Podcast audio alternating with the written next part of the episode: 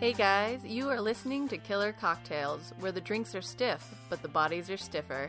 This is a casual true crime podcast where two friends get drunk and talk about gruesome murders. Each week, we pick a different drink whose name or ingredients set the tone for our stories.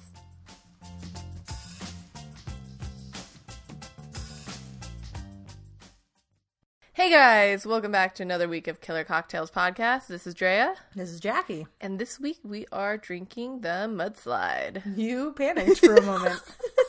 Your eyes started everywhere. I'll get the answer if I look around. fuck, fuck, fuck. I was like Um, a kid who got called on who like wasn't paying attention. I was like, what week is this?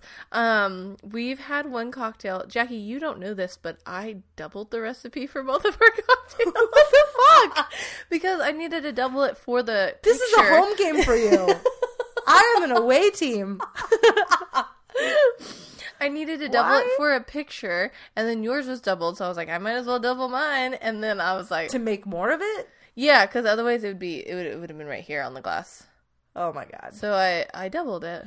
Actually, I didn't double it. It said one parts Kahlua, one parts Smirnoff vodka. Okay. Not it So didn't you say didn't, but you Smirnoff. did. Yeah, it said parts. In a court of law. I don't know. I'll know soon. I have jury duty. I'm so excited. Jackie is super stoked for jury duty. Mm-hmm. Here in Oregon, you have to be on call for two weeks. You have to go to orientation, so 100% you at least get to be in the court building for a day. Then you're on call for two weeks. The last time, the closest I got, I was because I truly believe this is your civic duty, and I pay attention. I'm a smart person. I'd be a great juror, and I got I was almost the alternate juror. And then what happened? Um, I had to tell them that my uncle was the chief of police, and they didn't like that. Uh, It was yeah. in a different town, Yeah. I think part of what the case relied on was like, do you believe the officer's word over this other person's? Mm, mm-hmm. And while I 100 like I'm ready to listen to all the stuff, I don't have innate bias either way. Uh, they didn't care for that answer, so Yeah, yeah. away I went They have a particular way of picking the jury, definitely from both sides.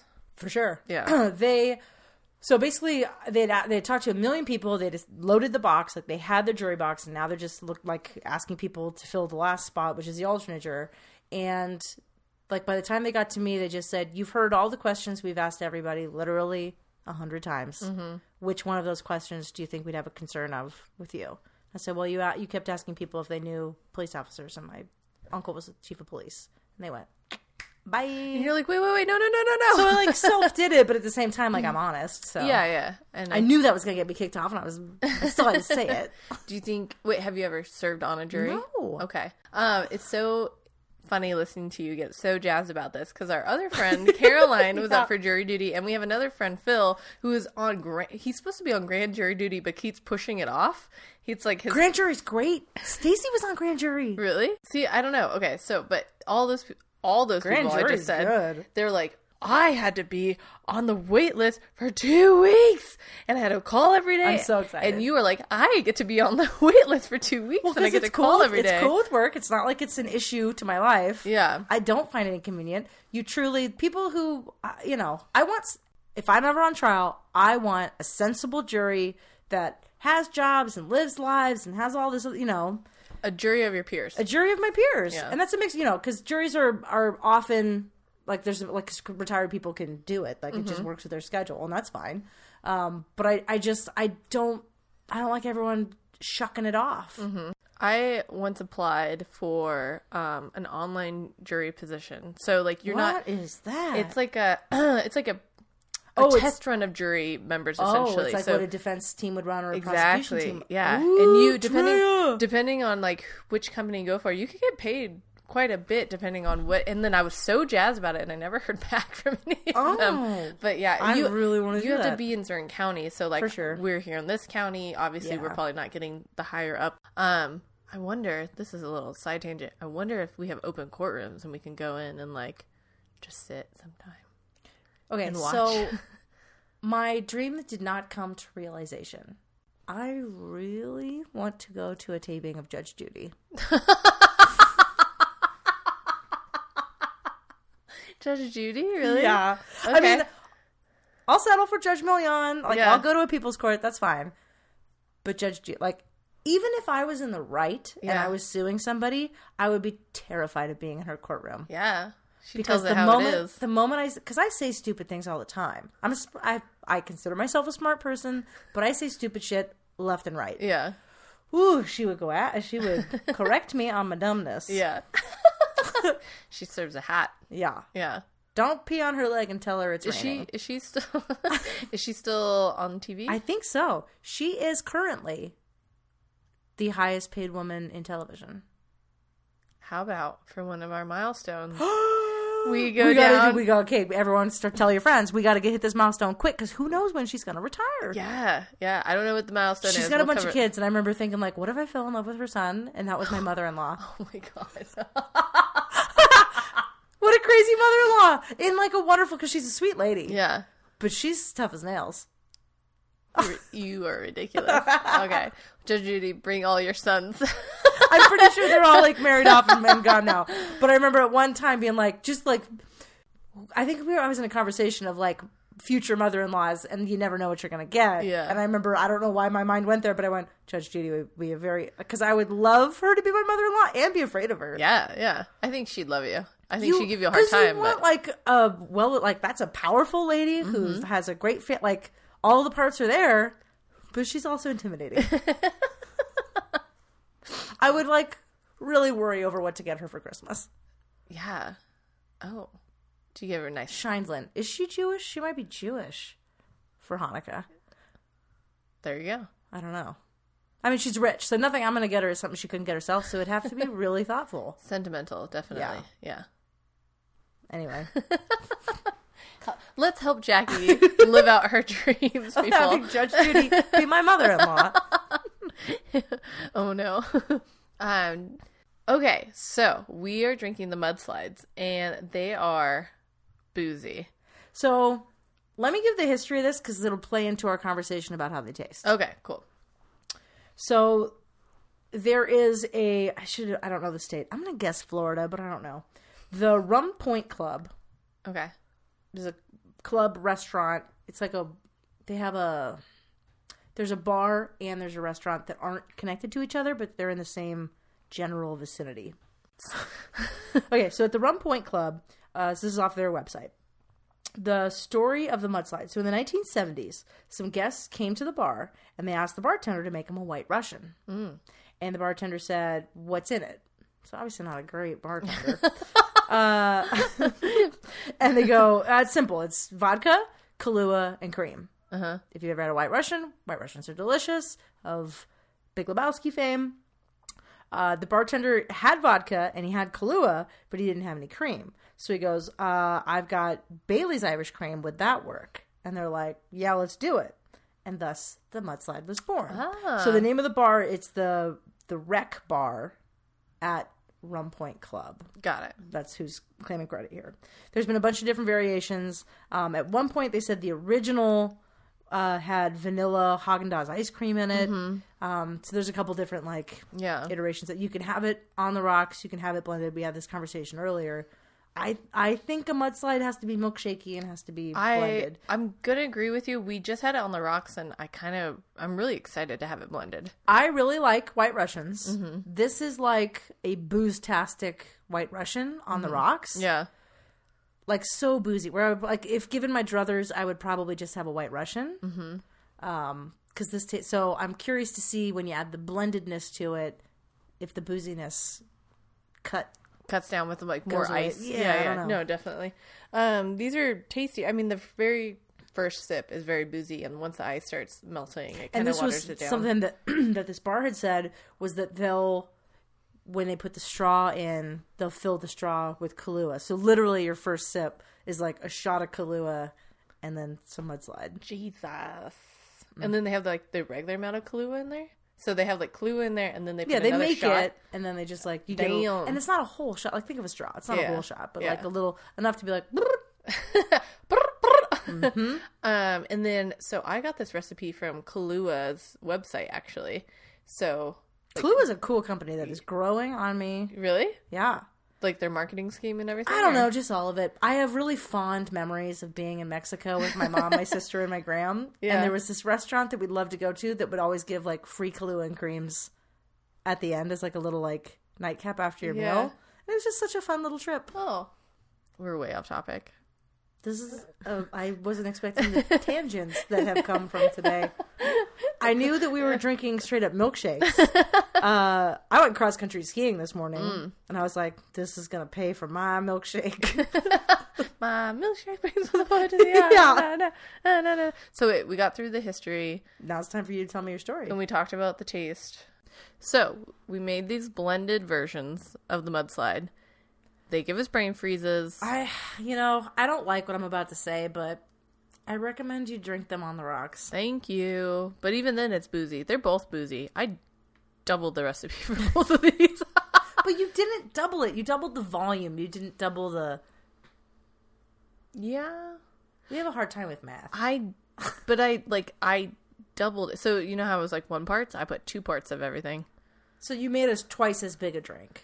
Yeah. Yeah. But I did it the I guess. first time I mean, too. I guess that is doubling. Yeah. So, Jackie, you did the recipe, so I'm going to go first. I'm going to tell you about Christa Gail Pike. All right. Uh, so, Christa was born prematurely on March 10th, 1976. Preemie in the seventies. Yeah. So not like preemies didn't live at the way that preemies live now. yeah. Yeah. She fought. She She's fought for it. Fighter. Oh, my God. okay. So, Christa grew up and she became a wild child. She couldn't be tamed, so she went to live with her grandmother, who unfortunately Where like do we know where in the U.S. this is? Is this the U.S.? don't. It is the U.S. I'm everything that happens later is in Tennessee, so I want to say Tennessee area. Yeah. So she's wild. She can't be tamed by her mom, so um, she goes to live with her grandmother, Okay. who unfortunately is an alcoholic and uh, was very verbally abusive. So when Christa's Christa's grandmother dies, uh, she begins living with her mother, and um, she'll like bounce between her mother's house and her father's house because they're divorced. So at this point, Christa is in her teens, and she still doesn't get along with her mother. And her mother's a licensed nurse, and um, their house is filthy. There's essentially no rules, and in a last last ditch effort to kind of bond with her daughter, they start smoking weed together. Um, to appease Christa, her mom allows her to have a live-in boyfriend when she's 14. Oh my god. Yeah, um, but Christa is still having issues with her family, and when her mother mother's boyfriend starts beating her with a belt, Christa grabs a butcher knife to defend herself before calling the cops. Whoa. Yeah, so it's just a very chaotic like atmosphere for her to be living in. Um, so Christa is also living on and off again from her dad's house, and uh, she gets What's kicked. that house like? Um, I think that one's a little Less bit. chaotic or the same? I want to say it's more structured, but I don't really have anything to go off of. But she gets kicked out one of the times because she's disobedient, she's dishonest, and she's manipulative. So there's consequences of that house. yeah, uh, but then she's allowed she's allowed back. Um, but then she's kicked out again because they start suspecting that she is sexually abusing her dad's two year old daughter from a second marriage. Yeah. And she's she's a teenager at the Yeah. time, And there is later on which is like really sad because that's probably happening to her. Exactly. Yeah, there is later on um, allegations that she was sexually and Mm-hmm. and uh, physically abused. Um, Kids kids learn that somewhere. yeah, yeah. Um, so Christa drops out of high school around the ninth grade. Uh, she bounces around for a while before joining the Job Corps in Knoxville, Tennessee, Oh. to study computer programming. So I didn't know this, but uh, Job Corps was a government program aimed at helping low income in Yeah. low income youth by offering vocational training and career skills. I feel like Job Corps is still a thing. Like I, I want to say that there was a office in downtown San Jose when I lived there. Okay. This one at least is now closed. I, I thought that meant that as a whole, but maybe there's a different entity that does similar yeah, things. I mean, there's yeah. there's job stuff, but I, I feel like Job Corps is still a thing. Okay. Um, okay, so back to the story. Christa is now 18 and is living in the dormitories on campus for the Job Corps. Okay. And she falls for a young man named uh, Tadaryl Shipp, and he's 17 years old, and he also lives on campus. So they start dating, and they're they're in love, and they're young, and they start to dabble in the occult and devil worship. The occult and devil worship, man. Yeah. Um, which is interesting in Tennessee. I don't know. I feel like is that more prevalent in like non super liberal areas. Maybe, and it's also like what it's like almost the, it's like mid '90s right now too Okay. when we're talking about this story. So I don't know if that was just like the time of everything. Yeah. yeah. I just I don't know if that's just something you stumble upon or someone like It's you know like someone who you think is cool. I would think kind of introduces, you to, it. Okay, got it. Maybe you guys work together at Hollywood Video, or maybe you know I don't know. Yeah. the Hollywood video. Okay, so now we're gonna get into the crime. So everything is going well until Christa starts to believe one of their other classmates, Colleen Slemmer, who's 19 years old, hmm Great Slemmer, name. yeah, is trying to steal her boyfriend. So Mm. Christa and Colleen supposedly are verbally fighting at this point. Christa even claims that she woke up one night to Colleen standing over her bed, threatening her with a box cutter. Christa also claims that Colleen knew that she only had one strike left before she was kicked out of school, so Colleen was trying to provoke her into a fight. Whoa. So, on January 11th, 1995, Christa told an acquaintance, Kim Ilau Ilau, that she was planning on killing Colleen because she, quote unquote, just felt mean that day, end quote. So, the next day, on January 12th, Christa invites Colleen to smoke weed with her, Shadolla Peterson, who's 18, These are great names. and Tadaryl as a peace offering. Okay. So Colleen agrees, and they all sign out of the dorms at 8 p.m. and head out to an abandoned steam mill that is close by on the univer- on the University of Tennessee campus. But Colleen didn't know that Christa was bringing a box cutter and a small meat cleaver with her. Ugh. Of all the tools, Yeah, I don't like either of those. what a small meat cleaver. I should have looked that up. That's the remember when we had to talk about the the butcher, the cleaver. yeah, That's the kind of like squarish rectangle one uh, that like ah, Insane Clown Posse that yeah. silhouette. That's a cleaver. Okay, So it's for like chopping through bone. okay, So a box cutter yeah. and a bone chopper. Meow. I don't like it. Okay. So, once they were far enough away, Christa starts to accuse Colleen of trying to sleep with her boyfriend again. So, Colleen starts to deny it, but Christa be- becomes furious and grab grabs Colleen's face and slams it into her knee. Um, this is where it gets pretty graphic. Uh, Christa then pulls out the meat cleaver and slices Colleen across the stomach. Then Tardrell comes over and slashes her across the chest. Christa does most of the torturing until she thinks she hears someone coming, and then she stops and she goes to investigate the noise. The other two make sure Colleen stays on the ground in the meantime. This is crazy. Christa comes back and they begin torturing Colleen for another 30 minutes to an hour. They cut her throat repeatedly and they held her down and they carved a pentagram into her chest. Yeah. Whoa. Yeah. Um, then Chris- Christa takes a large piece of rock and bashes it into Colleen's head, which cracks her skull open. Colleen takes a piece of skull and they leave Colleen in the dirt. And it's like abandoned building. Mm-hmm. They're like outside of it. They're like in the dirt area. Colleen, uh, Shadella, and Tardell all check back into their dorms at 10:15 p.m. Later that night, Colleen goes to her friend Kim's room, the one that she was talking to earlier. Was like, "I just feel mean today," um, and she starts to tell her everything about what they had done in like great detail. She even shows Kim like the piece of Colleen's skull and she she's like dancing around, she's singing, she's smiling like she's when she's retelling the story. Yeah. Um the next day Not remorseful. no, not at all.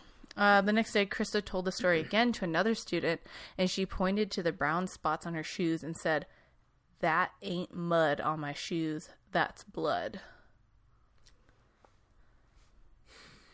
I would tattletale that shit. Um, and so mud is kind of my tie in for the mudslides. How the fuck do you find these stories? I feel like you have a list of them and then you. I don't know how you do it. Interesting. Mwahaha. Um, yes. It's Um, always like little asides. It's like you know you like this story, and then you remember detail and you tie it in. Mm-hmm. Mm-hmm. Yeah. Um, okay, so around 8 a.m. on January 13th, so the next day, Knoxville police and the University of Tennessee police were called to the campus because an employee had found Colleen's body However, he had first assumed the remains were just those of a large animal because Colleen's body was so badly beaten. Whoa. Um, so little. That's uh, how long has she? She's only been there for a day. to think that a human body is an animal? Think Mm-hmm. about that.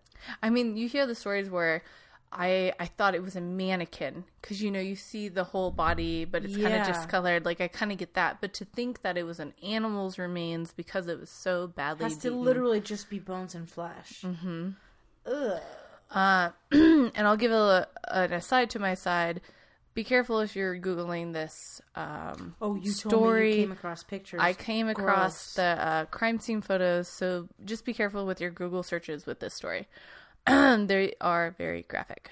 So, later on during the trial, the medical examiner would tell everybody how, like, during the process of examining the body, uh, the protocol is to label all major, like, wounds, stab wounds, slashes, force trauma uh, with a letter, so A through Z. Um, she would then run out of the letters That's crazy. because there were so many wounds on Colleen's body. So she would have to go to double letters. And eventually she just stopped labeling all the like forced Which trauma. now explains like why the guy thought it was just an animal. Yes, that's ex- how. yeah, exactly. Um, so I just thought that was an interesting perspective to how badly they tortured Colleen. Ugh. This is a group, right? This is This like is essentially two gals and a guy. Yeah, it's essentially Christa. It's uh, Shadell, uh, which is one of their friends, and then the boyfriend of Christa.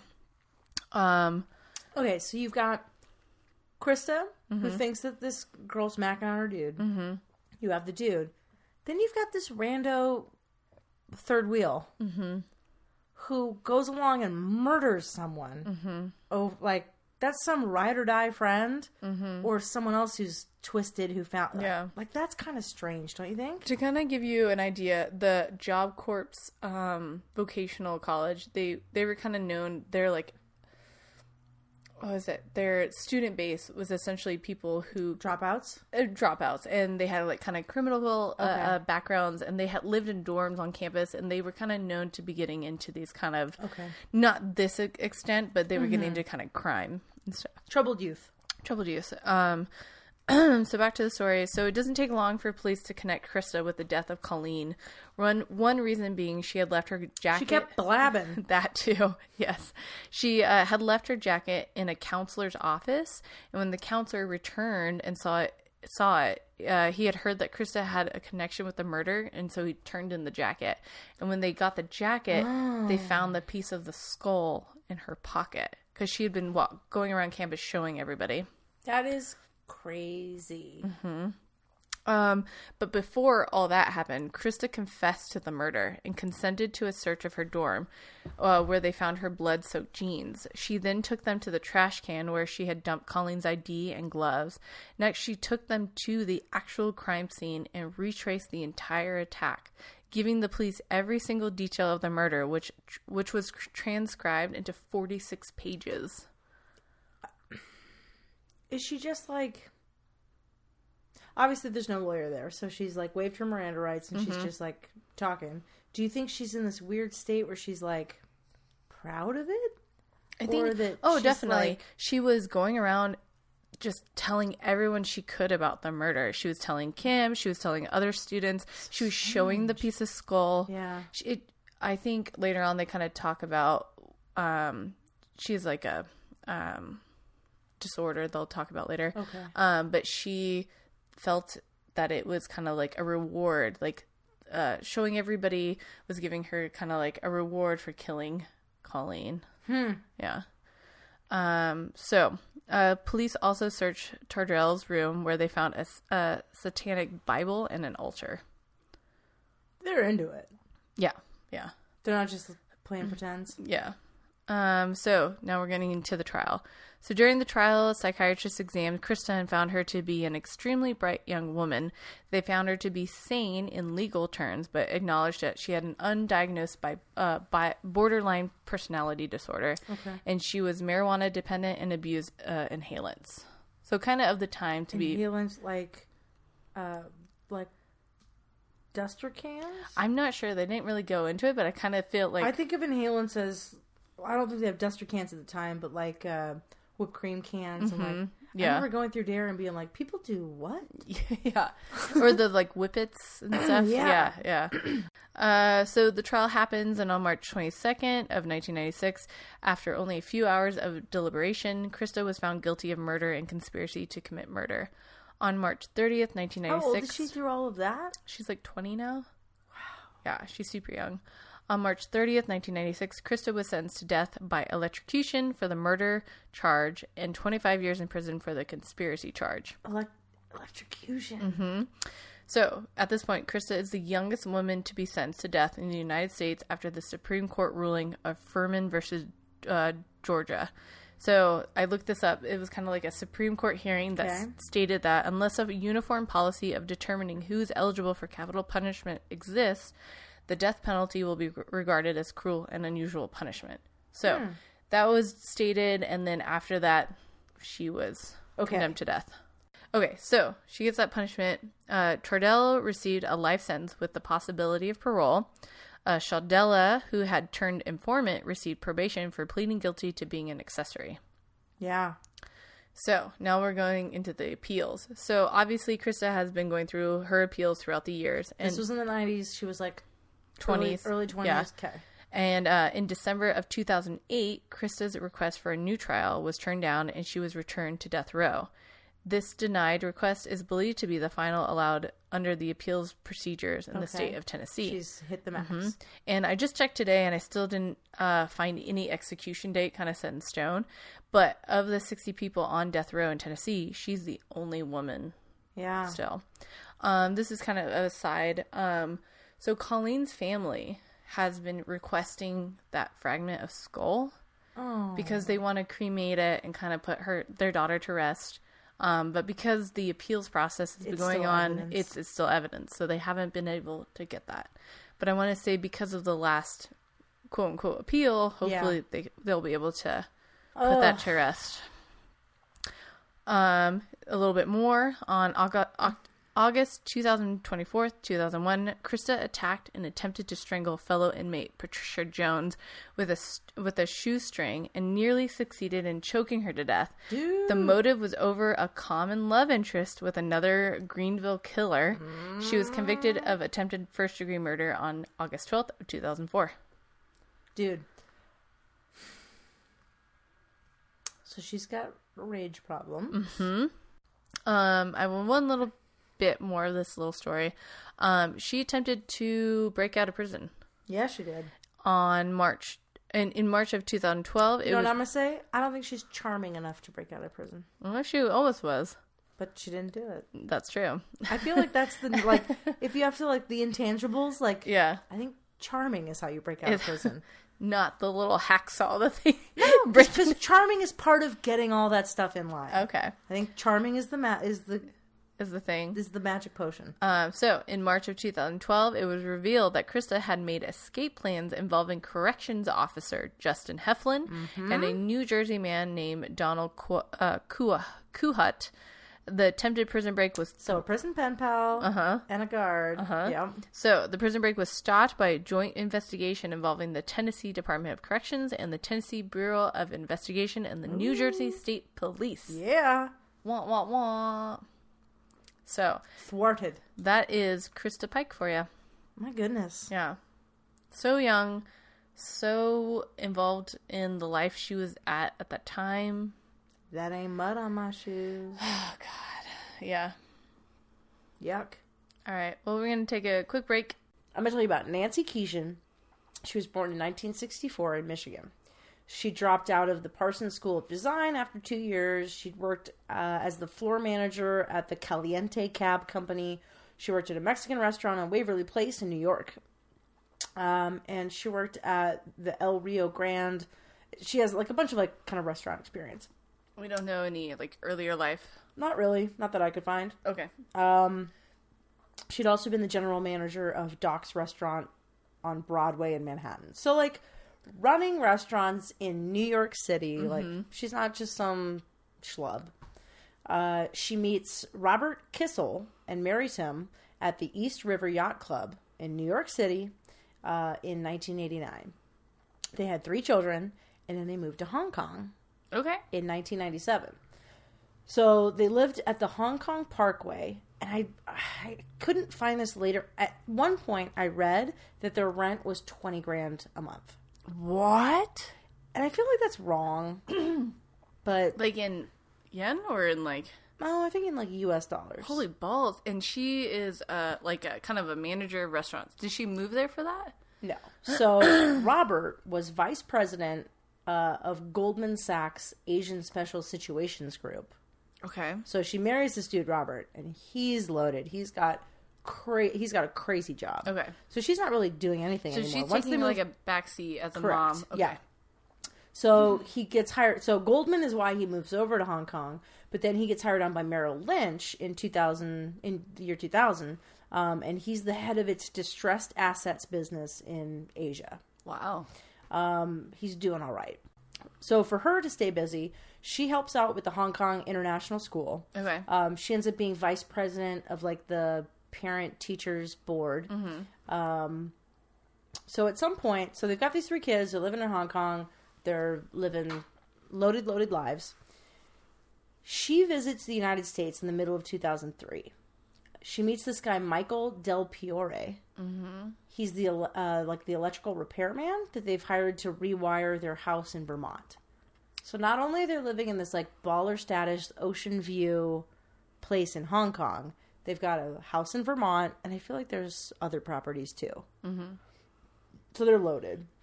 So she meets this electrical repairman while she's back home, and at some point, a relationship kind of develops between the two of them. She gives him this really expensive gold watch. Um, so I, don't- I don't know like when the affair really starts, but she meets him in middle of 2003, and that's kind of when it all kind of kicks off. So uh, later, it'll be suggested that Del Priore, so the electrical repair guy, that he might have aided and abetted, he might have kind of encouraged her in this, but that like they have a relationship going, and now she's like not hot to trot on her husband and Hong Kong family. So, uh, police have like phone records and stuff. She had made 52 calls to him Whoa. in September okay. and 106 calls in October. Okay. Um, so her husband Robert is suspicious that she's having an affair, and he hires a New York private detective named Frank Shea, Okay. um, and he starts spying on her. And they put spyware into her laptop, and uh, so it's recorded that on and these dates will come into play. It's recorded on August twenty eighth, two thousand three. So she met him in the beginning of the year. She called him a bunch in September and October. So this is a little bit before that. Um, on October twenty eighth, she made an internet search for sleeping pills Uh oh. and quote overdose medication causing heart attack. End quote. And quote drug overdose. End quote. So the prosecution later said that on october 23rd she made it so that's in august 28th search. And then on october 23rd she made a search for rohypnol date rape drug. Oh no. uh, and Robert, so he sees all this. He's got like this monitoring on her computer. He sees this these searches, and he confides in a colleague, David Noh, and he goes, "My life might be in danger." Get out of that situation. What are you doing? No. So then, psychiat- uh, psychiatric expert, I guess, doctor, Dr. Desmond Fung, he testifies in court later um, that she had visited him on August 29th. So on August 28th, she makes these searches, and then the very next day, she's at his office. Oh no. And then October 23rd, she makes searches, and October 30th, she's in his office. Mm-hmm. Um, and she obtained prescriptions for tranquilizers. Oh no. So she's searching all the stuff, meets a doctor, gets the pills, searches more stuff, meets the doctor, gets the pills.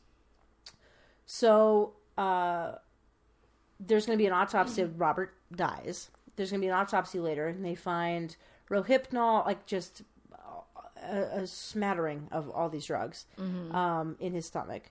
Um, he has five contusions on his skull, Oh. which which they're saying are the cause of death. Yeah. So he's been poisoned or drugged And then beaten. and then he also has um, these head wounds.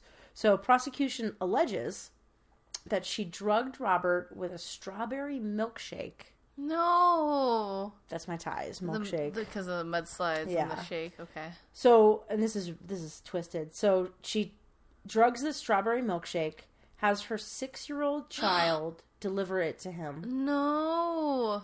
and then he like succumbs to the milkshake.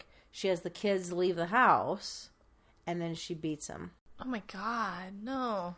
So, in the days following, so he dies, and then in the days following that death, no one knows about the death yet.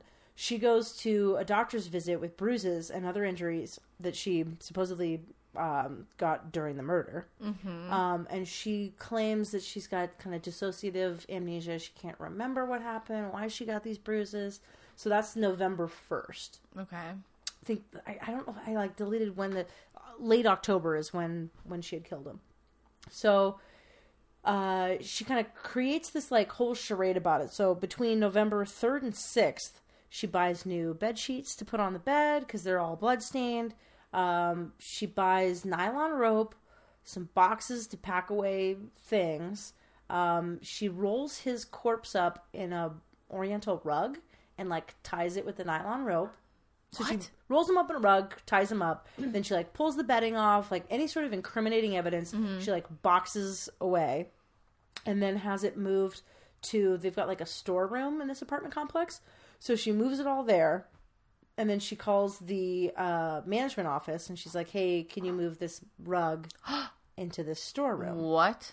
So the rug with the body in it, all of the bo- like all this stuff gets moved into How thick is this rug? I feel like if I was moving a rug, I would. rugs are fucking heavy as hell. All right. Um, Fuck. yeah so then uh then she's kind of giving conflicting information to her family so like to her dad she's saying like she's kind of saying that robert like because no one knows where robert is. So she's like oh he's here he's there. Um, on november 6th she goes down to the police station with her dad to report that her husband that robert had assaulted her on the night of the 6th so now she's like i got assaulted a couple days ago i want to report my husband. She's not reporting him missing. She's reporting that he had attacked her. He's already dead by then. Yeah. Um, so then she files that claim. Uh, Robert misses a conference call at work. Mm-hmm. And now the colleague that he had confided in that he was kind of concerned about what he had found is like, um. So then he reports that he hasn't seen him, all this other stuff. And on November 7th, investigators discover the de- decomposing, uh, decomposing remains in the storage room. and all the evidence, God. all the stuff. All the stuff is still there. She didn't like. She literally took everything incriminating and put it all in one place. Idiot. So they conduct their uh, search of the apartment and of the storage room. They discover four boxes containing bloodsto- uh, bloodstained bedding, tissues, pillows, clothing that belonged to Robert, clothing that belonged to Nancy. Fingerprints from Nancy are on the tape used to seal Oh the my boxes. God. Like guilty. Ah. So I mean, it's great that she didn't catch herself doing that. Yeah. so in her, so she, so trial number one. Trial number one. So she's in Hong Kong. These Oh. are Americans in Hong Kong. Snaps. So they're not being prosecuted by the U.S. Yeah. This is a murder that happened in Hong Kong. Do you know they have like stricter? I think so. Okay. So in her testimony at some point, so at first she says uh, it was self defense. Mm-hmm. He was attacking me and I protected myself. So she gets found guilty in trial number one Ooh, in Hong Kong. in Hong Kong. Then she appeals it and something happened in the trial where they're like, yeah, okay, cool, let's do it again. And then she's found guilty again. But she changed her position, her defense between the first and the second trial. So the first one, she's saying it was self defense. And in the second one, she's saying, I'm mentally disturbed, that he said he was going to divorce me, that uh, all these other reasons, like I'm still, I still shouldn't be in trouble. Yeah.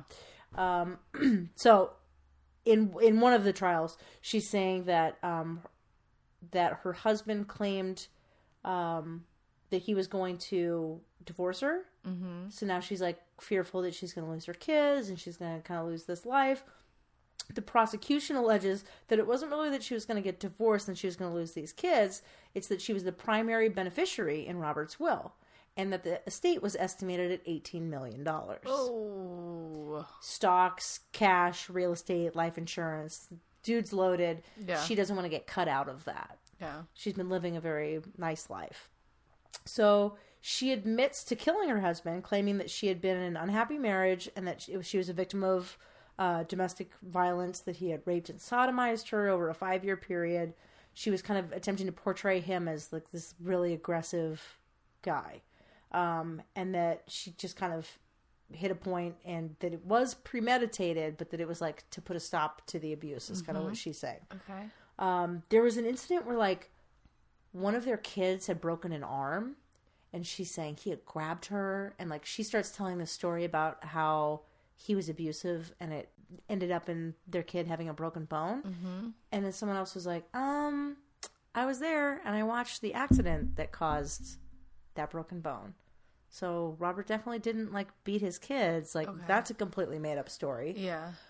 um, so there's a lot of questioning as ter- in terms of like, there's no other signs that Robert was abusive any in any way, Okay.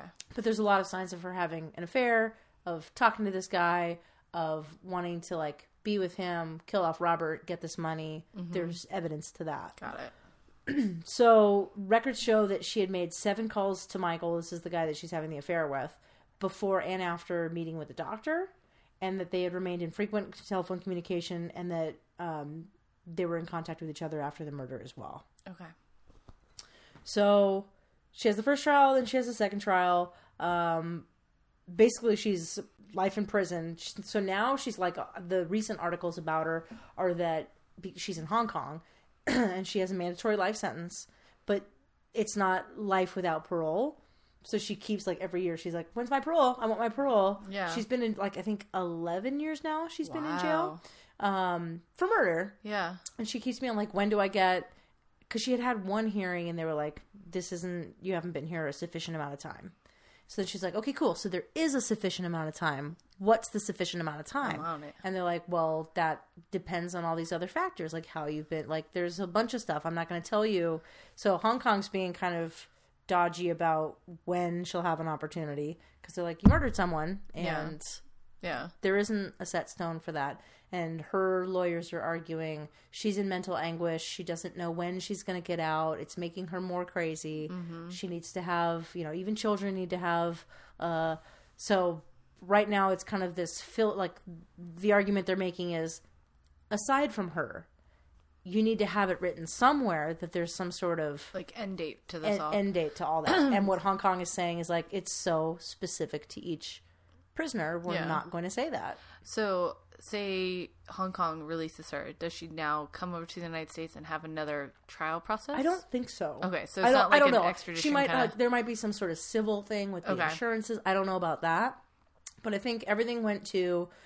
So Robert has a brother and a sister, and the brother got murdered, but not. It's like unrelated. What? And then the Like by another spouse kind of situation? Uh, let me Or- see if I have notes about it. While I'm looking, I'll tell you. So the sister has custody of the three kids. They live in Seattle. I think they've inherited most, if not all, the money. Um, and the the mother, the wife, uh, they'd asked her like when she'd seen her kids, and she's like, you know what? They're living their own lives. They're not involved in any of this. No, I don't talk to my kids. Oh, And they were like young when it happened. yeah. Um, They're so- definitely So I don't know if that's by- like it's sad that the mother can disconnect that easily, but then it's also like that's kind of better for the kids. Yeah. Just be raised by a loving person who didn't murder your dad. Um, I mean, it could go either. You know what I mean? Like, yeah. So in April of 2006, Robert's brother Andrew, who had been granted temporary custody of the three kids, so there was a five-year-old, an eight-year-old, and an eleven-year-old. Um, he was found stabbed to death in the basement of his rented mansion in Greenwich. oh my god. Uh, that's in Connecticut. He had been indicted for fraud involving real estate in April t- 2005. A family chauffeur and the chauffeur's cousin had been arrested and charged with his death. Jesus Christ. Those poor kids. Then the children were placed in the custody of the sister. Good God. That's crazy. That's so sad for them. Oof. These are some heavy stories, guys. Um, thank you for listening. Yeah. We hope you enjoyed the mudslides. We definitely did. They're heavy hitters. Drink responsibly. Please drink responsibly with these. Yes, they're milkshakes. but whew, They are adult milkshakes. yeah. Um, yeah, and we'll see you next week for Murder Monday. Yeah. Thanks for tuning into this week's episode of Killer Cocktails. As always, on air talent was Jackie and Drea. Uh, be sure to check out our Instagram at Killer Cocktails Podcast or stop by our website, killercocktailspodcast.com, for up to date information, photos, contests, and more. Our logo was created by Michelle Firm, whose amazing art can be found at michellefirmdesign.com. Our music was created by Nikolai Heidless, and we'll be back next week on hashtag Murder Mondays.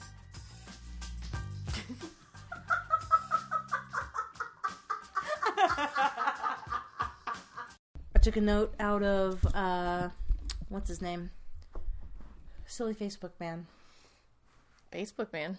Uh, Tom? No, that's MySpace. Uh, What's his fucking what's name? his fucking name? Zuckerberg. Matt? Sam. oh my god. I'm laughing because I'm making fun of you, but now I can't think of it. Matt Zuckerberg. what the fuck is his name? Oh my god, this is ridiculous. Zach. No. Mark. Mark Zuckerberg. What? That's his name. That's not his name. Yes, it one hundred percent is. Stupid Mark name. Zuckerberg. That's his fucking name. Ah, the more you say it, the more it's... Matt Zuckerberg. Oh, it is. Oh, it's Zach.